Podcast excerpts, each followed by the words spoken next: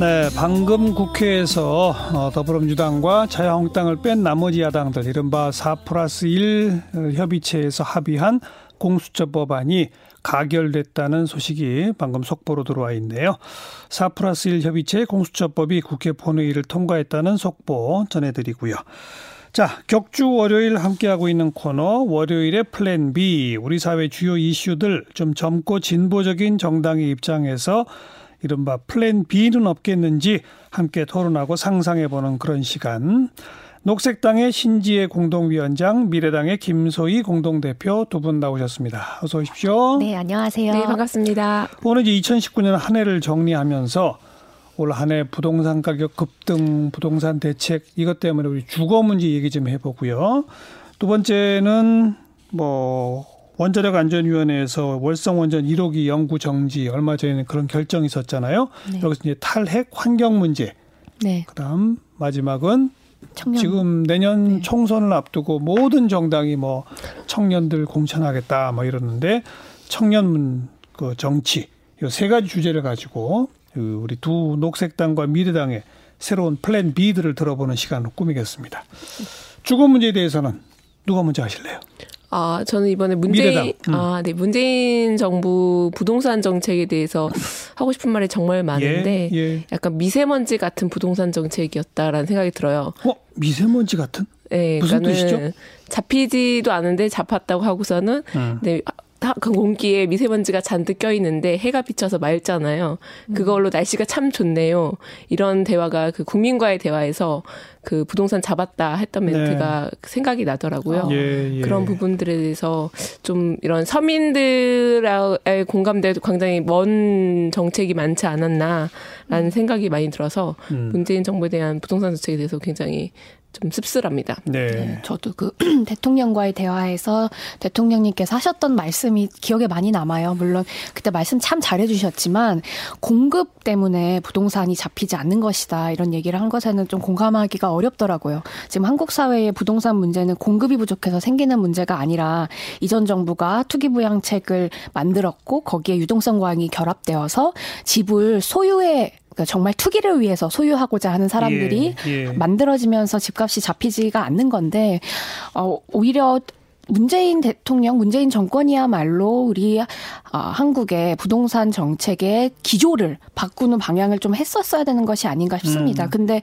이것도 저것도 아닌 좀 술에 술탄 듯, 아니, 술에 물탄 듯, 물에 술탄 듯한 맹맹한 정책들이 이어지지 않았나 싶습니다. 부동산 정책을 통해서 경기 부양 효과를 기대하지 않는다라고 네. 말했습니다만 사실은 경기 동향에 눈치 보면서 부동산 정책을 찔끔찔끔찔끔 내놨던 거 아니냐. 네, 맞습니다. 이런 지적을 받는 거고 또 대통령이 전국적으로 부동산값 안정됐다라고 말했는데 뭐 정작 30% 40%가 폭등한 서울 수도권 부산 등등의 지역 그 숫자를 보고 있는 국민들이 저게 무슨 소리야. 이럴 수밖에 없었던 그런 거 아니겠습니까? 네. 음. 네. 그래서 저 미래당에서는 이제 주택 건설이 아닌 주택 분배, 분산의 이제 정책이 필요하다. 왜냐하면 점점 인구는 줄고 있기 때문에 그리고 주택 숫자로만 보면 이미 과잉 상태입니다. 근데 한 사람이 너무 많은 주택을 보유하거나 제대로 지금 분배가 안 되기 때문에 생기는 문제이고 예. 또 이제 앞으로 빈집의 비율이 지금 20%가 넘어가고 있거든요. 서울에도 빈집 가구가 지금 3만 가구가 넘어가고 있다는데 이런 주택들을 빨리 매수해서 이렇게 공공성이 좀 비율을 높이는 음. 정책으로 좀 전환할 때가 됐다라는 생각이 듭니다. 이번에 문재인 정부가 분배. 네. 네.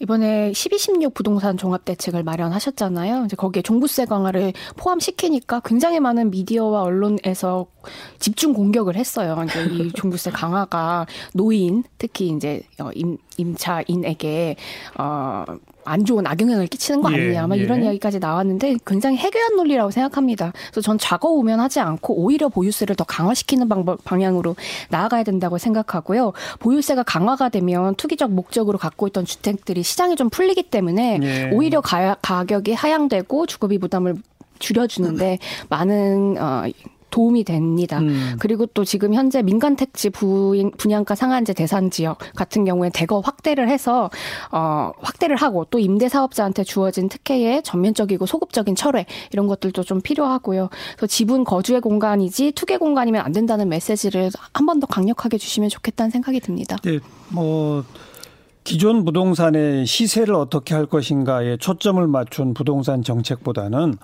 저소득층, 젊은층 대상으로 한 공공주택의 최대 확보, 공급 이쪽으로 정책이 옮겨가야 되는 거 아니에요? 네, 맞습니다. 그래서 저는 사실 좀 과감하게 음. 이제 1인 1가구 이상 소유 못하게 하는 법을 사실 좀 필요하지 않나. 1인 1주택 이상? 네, 예, 1인 예. 1주택 이상 마음 같아서는 진짜 그런 정책이 우리나라에는 좀 필요하다라는 네, 생각이 좀 듭니다. 네, 뭐 그것이 너무 급진적이라면 1인 3가구 주택도 한번 고민해 볼 만, 아, 3주택도 한번 고민해 볼 만 하고요.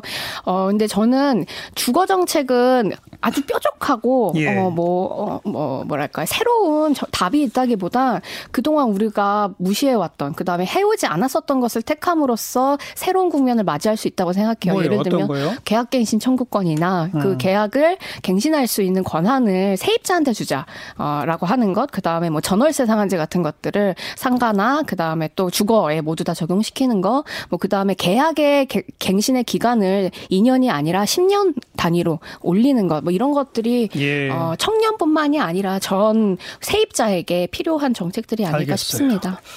공공주택의 확보 그리고 계약갱신 청구권 등등 임대차를 보호하기 위한 법률들의 시행 등등이 새로운 대안으로 제시가 된다. 그리고 다주택 보유는 좀 어, 아예 금지 규제하는 정책으로 가보자. 여기까지 듣고요. 환경 문제에 대해서 녹색당이 먼저 얘기해 보세요. 네, 환경 문제 같은 경우에는 지금 전 세계가 2019년 한 해 떠들썩했어요. 뭐 그레타 툰베리라고 하는 스웨덴의 여성 청년이 어뭐 등교 거부 시위를 하면서 전례 없는 수백만 명이 모인 시위까지 전 세계적으로 벌어지기도 했고 한국에서도 기후 위기, 뭐 환경 단일 이슈로 5천 명이 모이는 음. 어 뭐 유례 없는 일들이 좀 벌어지고는 했는데요. 예. 근데 한국 같은 경우에는 아직까지도 기후 위기 환경의 문제를 정치의 의제라고 받아들이지 않습니다. 그냥 사회의 문제. 음, 뭐 지구 온난화 네. 했던 네. 얘기 또 하고 했던 얘기 또 하네 이런 게 어, 기, 기존 기성세대 정치인들의 좀 반응이거든요. 그래서 지금 한국이 기후 위기 대응 수준을 보면 OECD의 세계 최하위권에 속해요.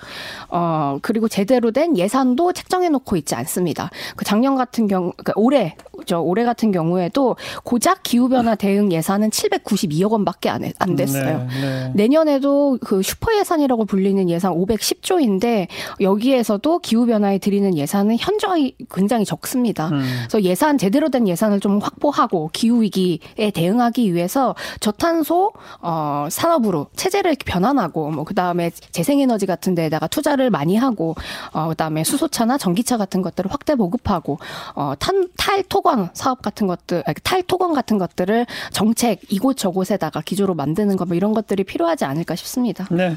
미래당도요. 아, 그래서 저는 이제는 대안을 이제 내기에는 너무 좀 늦었다 이미. 그렇기 때문에 정치적 리더들의 결단이 필요하다라는 생각이 들어요. 그래서 2020년에 가장 국정 의제의 최우선 의제가 환경으로 돼서 음. 어, 전국적인 공청회를 통해서 이런 특별법, 기후변화에 대한 특별법을 제정할 필요가 있지 않나? 그래서 지방정부 차원에서도 이런 특별법을 어, 기준으로 해서 기존에 가지고 있던 정책들을 다시 다시 재개편하는 작업들이 좀 전국적으로 크게 좀 봄을 이뤄서 사회적 합의가 사실 좀 음. 절실한 시기인 것 같습니다. 음. 여러 나라에서 기후 위기 비상 사태 선언을 하고 있어요. 그렇죠. 그전 세계 29개의 국가랑 그다음에 1288개의 지방 정부가 여기에 나섰는데 한국은 예. 아직 서울이랑 충남만 하고 있습니다. 근데 근데 이것도 거의 선언적이에요. 음. 기후 위기 잘하겠다. 근데 실행은 하지 않는 거죠. 음. 어, 지금 한국 한국 정부가 파리 협약 이후에 탄소를 줄이겠다라고 약속한 뒤 전혀 이 약속을 이행하지 않고 있는 거랑 전 거의 비슷하다고 생각합니다.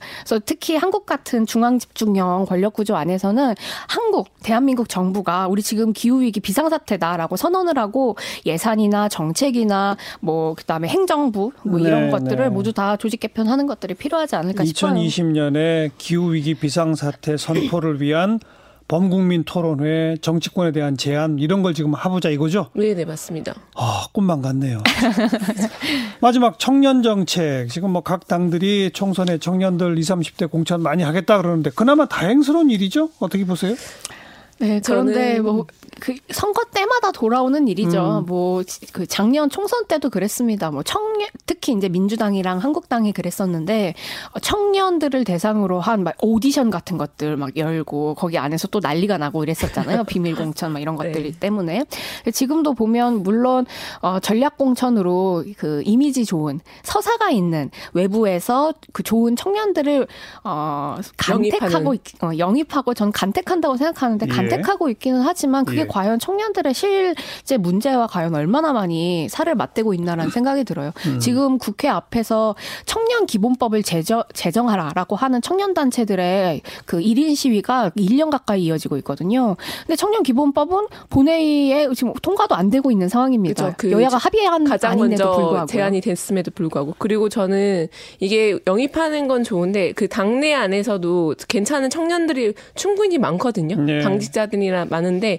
그 사람들을 키워서 내보낼 생각은 안 하고 음. 매일 선거 때만 되면 이렇게 시즌용으로 해서 수혈하는 방식이 이벤트성으로 보여지지밖에 안 된다. 그래서 저는 쇼를 하려면 좀 제대로 좀 하시라. 어. 그래서 비례를 뭐 전폭 청년 여성 장애인에게 다 할당하겠다.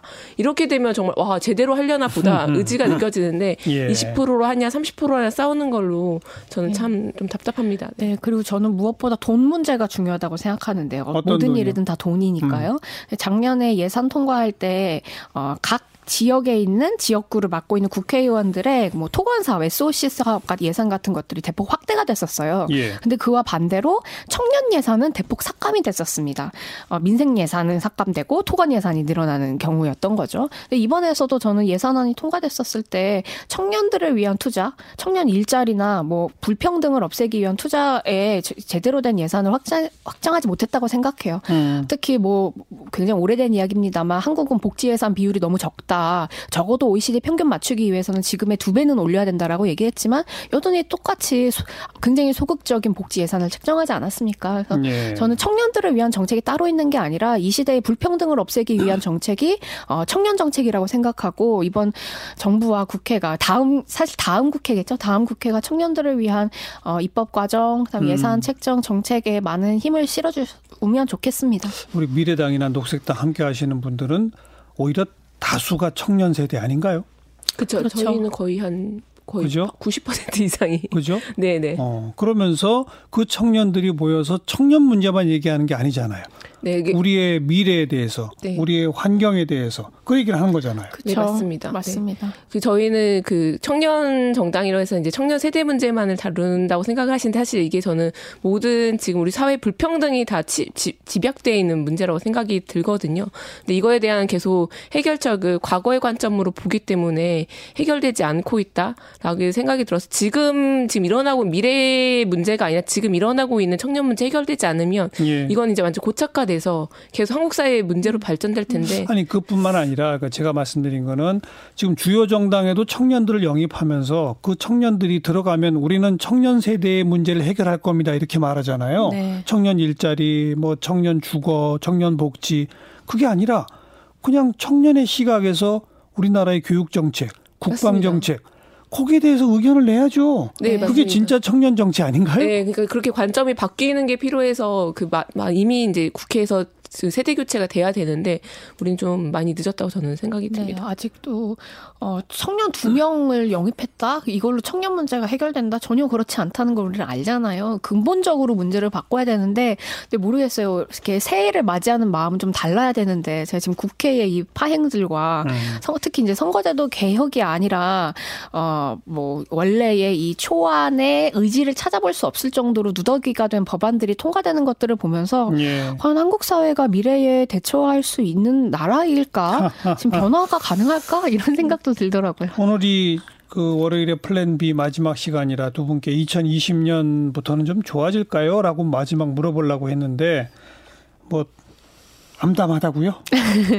네, 저는 뭐 기후 위기도 그렇고 불평등의 문제도 그렇고 지금 우리가 어좀 갈림길에 서 있는 것 같아요. 한, 한국 사회가요. 그러니까 변화를 만들 것이냐 아니면 그냥 기존과 똑같이 옛날과 똑같이 다시 반복하는 걸 또 반복이 반복할 거냐. 네. 그래서 전 과감하게 전환을 선택하자, 변화를 선택하자라고 좀 말씀드리고 그 싶고요. 그 과감한 전환과 변화를 누가 선택합니까? 유권자들이 선택하냐. 라디오를 듣고 계신 청취자분들인데 30년 만에 되게 어렵게 지금 선거제도가 뭐 누더기에서 되게 만족스럽진 못해도 변하지 않았습니까? 저는 이게 이런 식으로 조금씩 조금씩 정말 한 발자국이라 나아지고 있다고 생각이 들어요. 그래서 4년, 4년 전에 그 우리 국민들이 국민의당에서 캐스팅 보토로 해서 정말 황금 비율로 총선을 만들어 주지 않았습니까? 예, 예. 저는 그게 이 선거제도의 시발점이라고 생각을 하거든요. 음. 이미 4년 전에 국민들이 선거제도 개혁에 밑바탕을 그려 주셨기 때문에 이번에는 선택만 해주면 된다라는 생각이 듭니다. 그래서 어 이제 좀 바뀌어야 된다 정치 좀 바꿔야 된다 했을 때 미래당 녹색당 같은 정당이 예. 국회에 들어가서 예. 진짜로 뭔가를 해볼 수 있게끔 예. 좀 기회를 주시면 국민 여러분들께 스스로 바꿔주시면 음. 정말 감사할 것 같습니다. 녹색당 따로 미래당 따로죠 지금. 네, 네. 그렇습니다. 혹시 좀 전략 전술적으로라도 상대적 진보 정당 연합체 이렇게 하나를 좀 모을 수 없나요? 저희는 충분히 아니, 가능하다고 표가 생각합니다. 하나밖에 없는데 네. 녹색당에도 주고 싶고 미래당에도 주고 싶고 그러면 어떻게 해요? 네. 언제든지 뭐 저희는 유연하기 때문에 그 진영 논리 갇히지 않고 좀 유연하게 사고할 수 있지 않을까라는 생각도 들고요. 네. 네.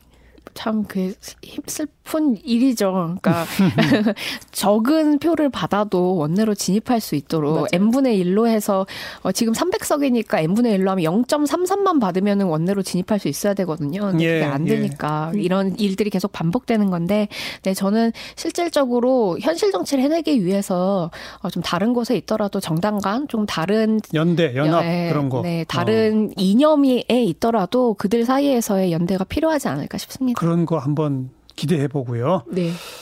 어, 표 결정할 때 좀 어렵지 않게 도와주세요. 그래서 제가 녹색당한테 드려야 돼요, 미래당한테 드려야 돼요. 네, 행복한 고민을 해볼 수 있도록 한번 해보겠습니다. 아, 행복한 고민 안 하실 수 있안 하실 수 있도록. 네. 네. 녹색당의 신지혜 공동위원장, 미래당의 김소희 공동대표 수고하셨습니다. 네, 감사합니다. 감사합니다.